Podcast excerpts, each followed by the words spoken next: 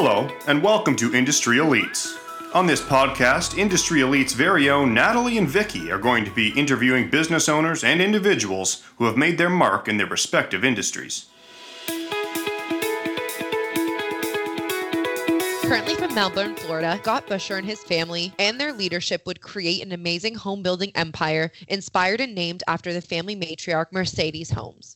He's earned his BS in business and economics from Edinburgh University in Erie, Pennsylvania. After college, Scott followed his father's footsteps and had several jobs in the home building industry. Here he would learn hands-on the various disciplines along the way that would make him a future success and help him earn his many achievements in the industry. Over his long tenure in the industry, Scott has had several notable accomplishments. He was the winner of the National Quality Awards in 1996 and 2008. Scott was also awarded with the Best Company to Work For. He was featured on ABC's Extreme Makeover Home Edition. Scott worked on several projects involving the industry with the University of Florida developing a storm intervention home and zero-energy home.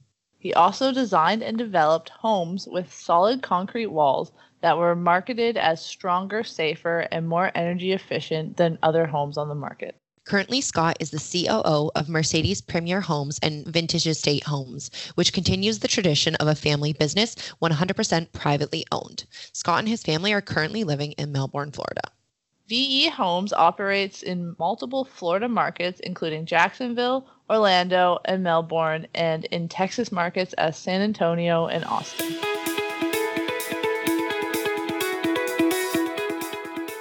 On this Wednesday's episode of Industry Elites, we were really excited as Vicky and I get the opportunity to chat with COO of Mercedes Premier Homes and Vintage Estate Homes, Scott Busher. Thanks for coming on our podcast today, Scott.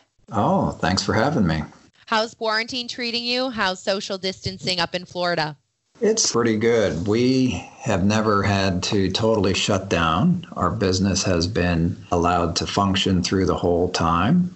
We allowed all of our people to work from home if they chose to, and believe it or not, most of our people wanted to come into the office just to have something to do because nothing else was open. There was nothing else to do but work in that time. We did have a problem, a little bit of a problem. Our salespeople chose not to work, and we agreed with them because we had people coming into our model homes from all over the place, New York City, different countries, and they were very concerned about the virus, and we were as well. So for the month of April, we were totally closed down in our sales centers. However, construction and our offices, everybody came to work. That's good to hear. So for the most part then, you said Florida wasn't really shutting down, but did you have any sort of restrictions? Like have those small restrictions lightened up then? Well, home building and construction itself was considered an essential business, so we were allowed to work. All the other businesses, restaurants and theaters and many, many other businesses were closed down during that time. Now, at the beginning of, or I guess the middle to the end of May, we opened at 25%, and now we're in a stage of opening at 50% for all restaurants and all other businesses. Florida's coming back online pretty steadily. Have you been getting any kind of delays with building materials or any other kind of shipments coming in? Because I know here in Canada, there's a backlog on pretty much everything now. We have, but not too bad. We have had some areas like our tile for showers or tile flooring. Some of that has been back ordered. Our customers have had to make other selections. Some of our appliances and light fixtures that the customers had chose were back ordered, so they had to come in and make other selections. But we have been able to accommodate the customer with other choices, finish the homes, and move on from there. But it has been a little bit of a struggle, but nothing that we have not been able to overcome. Aside from work, and obviously you said it's been running essentially pretty smoothly in comparison to a lot of other businesses and industries, but outside of work, then how have you been keeping yourself busy with you and your family? Well, that was a little bit of a problem because there was not very much to do when you left work. Very true. But what I wound up doing is I wound up golfing. I took up golf, and I have golfed a lot more. Luckily, the golf courses were open, and we had to ride one person per golf cart, and we could golf every day of the week. So that was nice. The weather was perfect in that time of the year. So I wound up golfing a lot and wound up exercising at home more and learning to cook and grill out from home way more than I ever did. It's part of what we all had to deal with. Our golf courses just opened maybe a couple weeks ago. And I was kind of wondering, with Florida, there's obviously a lot of marinas and a lot of kind of boat traffic. Here in Canada, our marinas were completely shut down. Unless you had a private dock, you could not enter the water. So I was just kind of curious, did you guys have the same thing over there, or was that still all systems go as normal? No, in Florida, they did shut down many of the boat ramps. But if you had a boat in your backyard, you could go boating. And a lot of people did. Those were really probably the two main things you could do. You could go boating or you could golf. Because our beaches were shut down for quite some time. They didn't want anyone on the beaches. They were afraid of not following the social distancing guidelines. But yeah, boating was definitely allowed if you had one in your backyard. I definitely think you guys have maybe had it a bit easier than we've had over here in Canada. They went from like everything being open to essentially an almost full shutdown. But I think it's given us all that time to reevaluate and try and make the best use of our time even outside of those work hours. So just getting into a little bit more of a background in terms of yourself and your company, as it is a family-run business, maybe you could tell us a little bit about that background story for our listeners. Well, we started the business in 2012 after we had to shut down our business that we had for 30 years. But it's, a family business, and we operate in several different cities. Right now we're in Melbourne, Florida, Orlando, Florida, and Palm Coast, Florida, and just working our way out of Jacksonville, Florida. Also operate in Austin, Texas, and New Braunfels, which is right outside of San Antonio. What's nice about our family business, everybody has their own little area of expertise. I have two sisters in the business. They really focus on designing the house, making sure our merchandising in the house is good, the marketing and the sales, and everything associated with sales. My brother, Keith, he is really in charge of our accounting, our money, and our banking.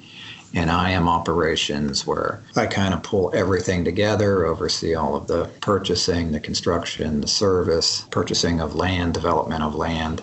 So we all have our areas of expertise and we stay in, and it works pretty good. Although, as you could probably imagine, like most families, we do have our little bit of butting heads, but we've worked together so long, we have learned how to work through those issues and get along, because we've worked together for, probably 35 years now. So is there any tips you would want to give those kind of starting out in a new business and working with their family?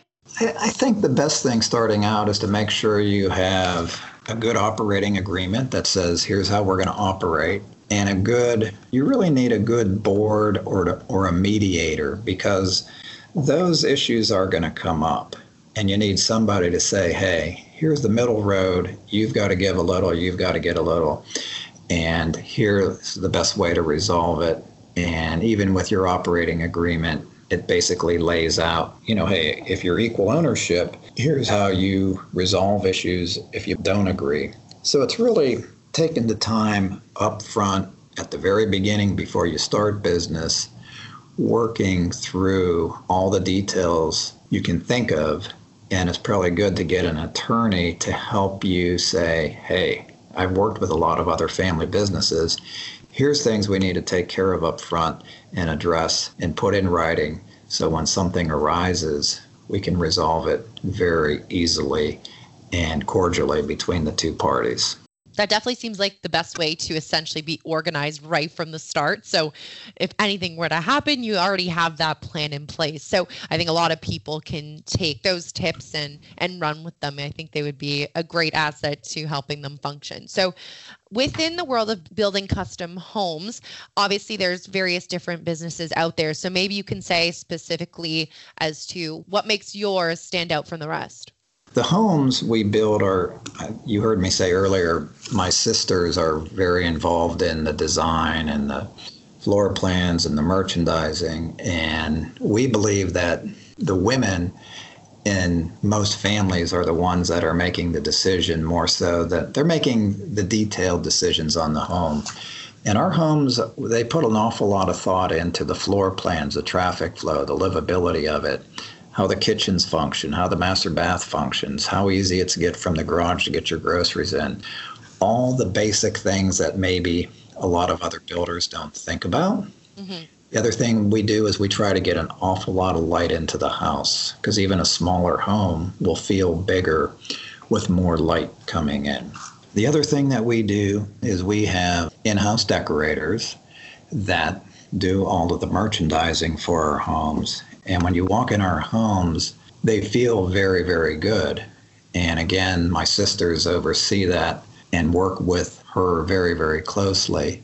So we get a lot of comments that people will love our houses and the merchandising. They want to know who did our decorating, or where we buy this furniture, or where we buy that furniture, because they would like to get some of the same. And what I think helps us set apart in that area, I don't know if anyone has gone out and shopped for a new home recently, but in an area like Florida, you can shop 10, maybe 15 builders in a day. And when you get home at the end of the day, they all start to run together. It's like, oh my God, what did we see in that house? Which house did we see this bathroom we liked? Which house did we like that kitchen sink?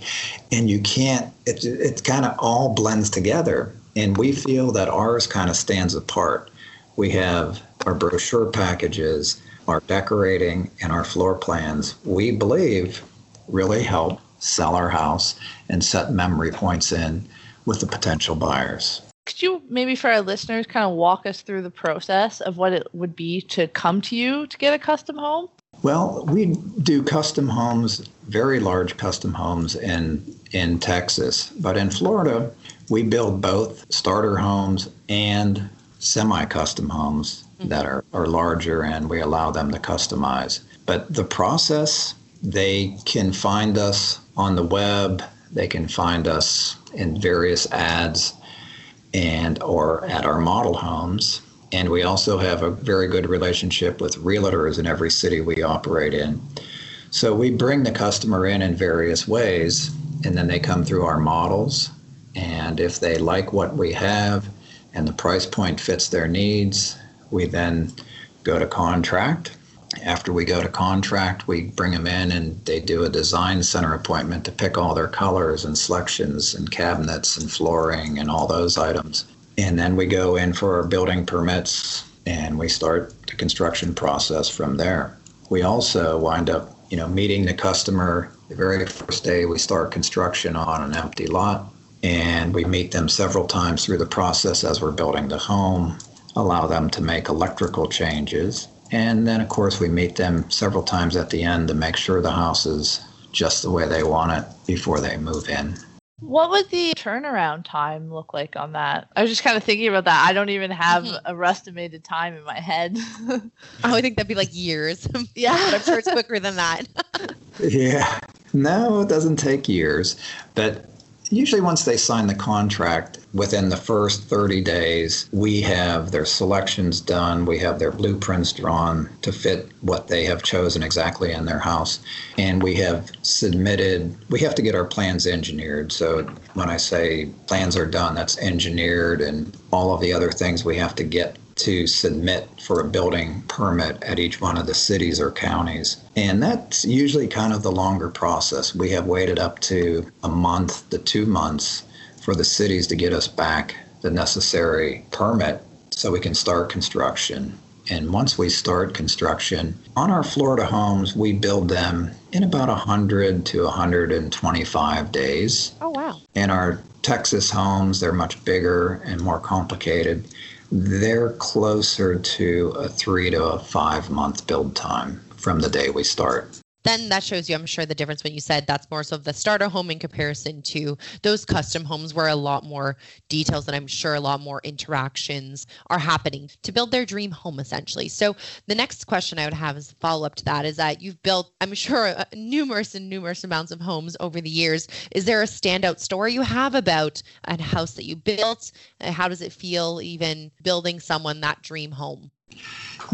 We try to treat everybody the same. So to say there's one specific customer or one specific incident that really sticks out, we don't. We really try to make sure that our communities we develop and the communities that we build in, have symmetry, that work together, and, make sure that every house gets done 100% complete for every customer and that they're happy when they move in. And one of our big things that we do at the closing table, if they're not happy, we really don't want to close them. Let's hold off and make sure if there's an issue, we can get it taken care of before you move into your new home. So we really try hard to get every one of the customers' homes done just the way they want it. When you were kind of mentioning there how to kind of make sure all the clients' homes are exactly what they're wanted, is there any common questions people are asking you or you're asking them prior to starting the build? We're asking them about, we're getting information about their financing and what they want as far as livability in the home. And then we can direct them towards the appropriate size home and the appropriate house for things that we feel they want once they give us that information. So in terms of looking at people's finances, obviously everybody has a very different budget when they're coming to you or coming to that stage where they're wanting to have their own home built. So is there different packages in a sense? If you fall within this price range, this is what we're able to offer, and moving forward up to higher price ranges, or is it very interconnected? No, there's various neighborhoods that have different price points, and usually the customer knows, their affordability and where they want to focus. Sometimes we have someone come into our higher end homes because they're beautiful and they want it. And if they just can't afford it at this stage in their life, we usually have one or two levels down that we can guide them to and still get them very close to what they're looking for in the home for their affordability at this time in their life. We have everything from townhouses to some starter homes to mid-level homes up to high-end homes that any one of our buyers can get into in most cities, except Texas. We just focus on the high end, the upper end. That's fair. So earlier you kind of mentioned that I guess there's a lot of other kind of builders in the Florida area, and I guess you could say a lot of competition. Would you say that referrals are really important in your line of business then?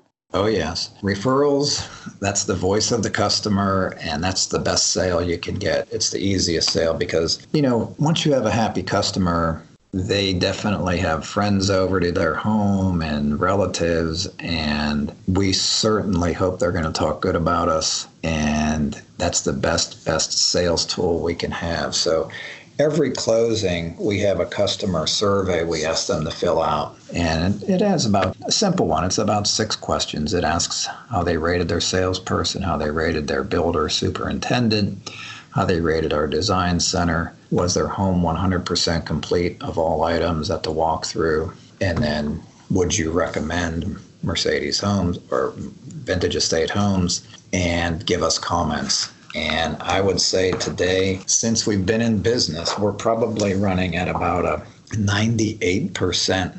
Yes, they would recommend us with good positive comments. And that definitely helps the sales process and makes sales easier for our sales personnel. Yeah, I think it's good to obviously know that in your industry and what you're doing, that you're getting that positive feedback, and then that's transferring over to new business. So I don't think anybody could beat that type of traditional referrals. In terms of looking at the market that the housing industry is within, you obviously have several different areas where you focus on building. So maybe you could touch on a bit how the market has changed over the last few years. Is there more influx of properties, more influx of people looking for homes? What's the climate looking like?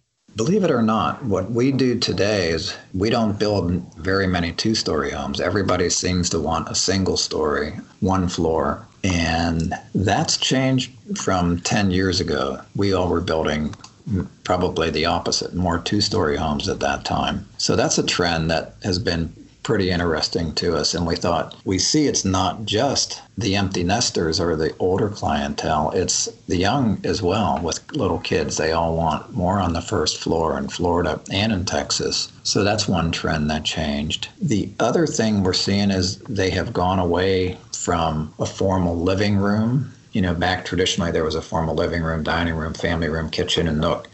And today it's more of an open floor plan where the kitchen and the great room and then a dining room are pretty much all one big area, and we have a lot more light coming in, and it just feels bigger and more livable. And it makes sense because most people never use a living room. What do you need it for? You know, I guess back in the many years ago, it was for the formal setting, but that just doesn't happen in the world today in a normal family setting. So the floor plans have changed and really have become friendlier to open spaces. And if you think about it, that's where everybody is in a house. They're either in the kitchen or in the great room watching TV. So if you make them one big area, everybody's together, and it just seems to work better in today's market. Kind of mentioned how some of these like bungalow versus two-story trends are going. Have you found any kind of standalone trends in housing development, or I guess kind of in interior design for 2020 so far? No, not really. We do see a trend with all the builders are going to is to smaller lot sizes, meaning a narrower product. You know, we've gone to a lot of 50-foot wide lots with 40-foot product on it. And now the trend is to go to even smaller, you know, 40-foot lots with product that's 30-foot wide. And with that, I'm starting to see a new trend of the two-story coming back. So that is something new that we're just starting to see in our markets, you know, over the last couple months. And I think we're going to see that just because the price of land gets so expensive and so expensive to develop. That's one of the things that we really have to do is to get them into an affordable home at that lower end is we're going to go to a smaller lot size, and I believe we'll be going back to two-story homes. So that's interesting that you're able to see what was previously maybe trending beforehand and coming back a little bit full circle. So in terms of people building their own homes, or even people who are looking to renovate their home that might be a little bit older on the side of design, where would you recommend they start? And which area do you believe that the home holds the most value? With a new build, where you'd want to put the most money into because you'd see the most return, or even those couples who already have a home who are renovating, where they're like, okay, well, where do we start? Where is going to be the place where we can dive the most into it to see the most back, in a sense? That's going to be in the kitchen. You know, the kitchen and the master baths is where people are going to focus to put a lot of their extra money. And if they remodel, it's going to be in those areas. The kitchen today is really, you know, with the open floor plan, everybody wants a very nice kitchen with very nice features, because if you have guests and family over, that's a big part of really your merchandising of your personal home, is your kitchen laid out very nicely. So that would be the area that most people focus on. And when they come into our design centers, that is the biggest thing that they start with: the kitchen, the master baths, and then of course the different flooring types. How do you find the balance between being a CEO and maintaining good family relationships outside of work and still kind of finding that time to enjoy your life? It's easier because my kids are all older now. They all have their own homes. Some are married, some have boyfriends, so they have their own lives. So it's just easy. When I get home, I can go golf, I can go to the gym, I can go cook out, I can do whatever I want. So it's easy. And what we're doing tonight, my kids are all coming over for dinner, and we do get together, things like that. But, you know, we just plan it out because of their busy schedule and my busy schedule, but we make it work. The one thing that people were saying when COVID-19 hit was that everyone didn't realize how fast-paced a lot of our lives were. Everyone was just constantly on the go, moving on to one thing to the next thing and not really having that time to stop. So a lot of the feedback I think I've heard from many people is that from this period of time, it gave a lot of individuals that period to focus on, oh, okay, well, I have a lot more time now. This is interesting. I haven't had this sort of break before. That is the truth. Watching TV, and we started watching more of Netflix and Amazon Prime movies and different things. So yes, those services definitely. If anybody has stocks in those before COVID hit, I think they're probably doing not too bad at this point. Yeah. So I wanted to actually touch on a experience and accomplishment that you had previously with your team when you were featured on ABC's Extreme Home Makeover. So would you be able to tell our listeners a little bit about that experience? That was really a tremendous experience for our whole entire company for many reasons. The way we would build houses, we built them in 90 to 120 days.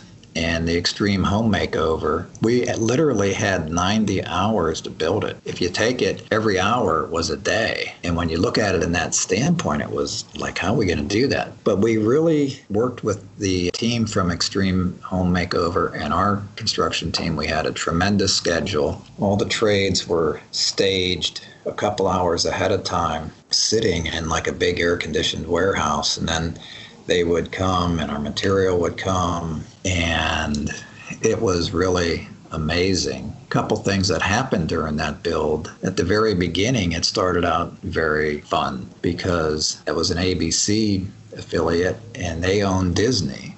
So Disney had all kinds of characters, because the house we built was a half hour from Disney. So we had all the Disney characters there, the army men tearing down the old house that we had to tear down. They were acting like they were tearing it down with their ropes and pulling it over on the backside. We had probably 20 concrete trucks escorted in with the police and the fire trucks, and then Disney characters behind it. It was a lot of fun. But then when the work started and we had to create everything, back then, our company and me, I personally started a process where we did poured wall construction, because in Florida with our hurricanes, we build block, we don't build wood frame. So we developed a form where we could build a solid poured concrete home. And we did that for the Extreme Home Makeover. But to get concrete to set up fast, because again, every hour was a day in the schedule we had to meet, we had to put an accelerator in the concrete to make it cure faster. And the way you make concrete cure faster, that accelerator creates heat, and a lot of heat. As soon as we could strip the forms off of the concrete, it was just like it was steaming. It was just heat just coming off of it. And our framers started framing the house, and then we set the roof trusses. And at about 2 a.m, my wife and I were over there in a hotel sleeping, and we get a call, and they said, hey, it's 2 a.m, and the carpenters are about 3 hours behind, and they all walked off the job. They're just fatigued. They're just bent. They can't go. Oh my goodness. So I called my roofer at that time at 2 a.m, and I said, we got a problem. He said, what's that? I said, my carpenters are just wiped out. They can't go. They're just fatigued. He goes, what do you need to do? I said, we need to put the roof decking on. He goes, I'll have 50 guys there in a half hour. We get out of bed. We go there. This is still at 2 a.m? At this point when you guys were leaving. So oh my goodness. 2:30 a.m, they're showing up. By 3:00 a.m, I have 50 guys setting plywood on the roof, nailing it down, going like madmen. And now the sun's starting to come up. It's probably 5:30 or so in the morning. And the sun's coming up, and behind the house, again, that concrete is still hot. And that's why a lot of my framers were fatigued, because the heat it was throwing off was immense. So this big thing of steam is coming off the roof of our house in the sun. And I look up there and I'm like, oh my God. It just hit me. Our roof trusses are designed for a live load and a dead load. The live load is how many people or how much anything live, whether it's wind or a person, is on the roof. And I'm like, I don't know if our trusses are designed for that many people on the roof, which it worked out fine. You just had a lot of worries that would come up. I thought, oh my God, we got through and got caught up from being 3 hours behind. But now I'm worried, oh my God, I hope the roof wouldn't collapse, which it did not. But it was fun. We just had a lot of issues we ran into along the way, which every builder did. But Disney made it so much fun. All through the build, we had every character there you could imagine, whether it was Goofy or Minnie or Mickey. And then we had food constantly around the clock, and we had coffee around the clock. We had tents, we had entertainment. It was a lot of fun. And when you got through the bottom of it, to the end of it, we built a beautiful home, had it decorated with the cast decorators, which they were a lot of fun to work with. And we turned the house over, and her name was Sadie Holmes. It was just a great experience. And the bottom line is, it really showed all of my guys in construction that we could build a house a lot quicker than they were ever used to, as long as there was a lot of upfront planning and a lot of time and effort into doing the scheduling properly and communicating with the trades and the suppliers properly. So through that process, we had a lot of fun doing it and preparing for it, but it helped my company and all of my employees realize, hey, we can build houses quicker and we can get this product finished better for my customer in the end. So it was a great, great process to go through. It sounds like an incredible experience. It was just great. It helped our business. It really did. It helped it in a lot of ways. We got a lot of good publicity out of it, but it helped my team realize that they could really build a house a lot quicker. And it got everybody into looking out for the little guy a little bit more than they ever probably did in the past. It was a great, great, great project we did. Yeah, for sure. It definitely sounds like a great experience to go through, and definitely once in a lifetime kind of opportunity. We are kind of nearing the end here of our episode. Is there anything that you'd want to tell our listeners before we sign off? I just want to say, as our home building business is a lot of fun. It's a lot of hard work, but it's very rewarding in the end. One thing about our business, a lot of businesses, you just come to work and you either shuffle papers or you talk to people. In our business, we start with a raw piece of property, and we develop it into a beautiful neighborhood with a nice entryway, with landscaping. And then we build a family, a home that they're going to raise their kids in and bring their friends and families over. We get to see things progress. We get to see things start with nothing and then build to a beautiful finished product. And that's a very rewarding thing to be able to do in the community. Oh, I love that. I think that's a great way to end our episode. So Scott, thank you so much for joining us on today's episode of Industry Leads. All right. Well, thank you for having me.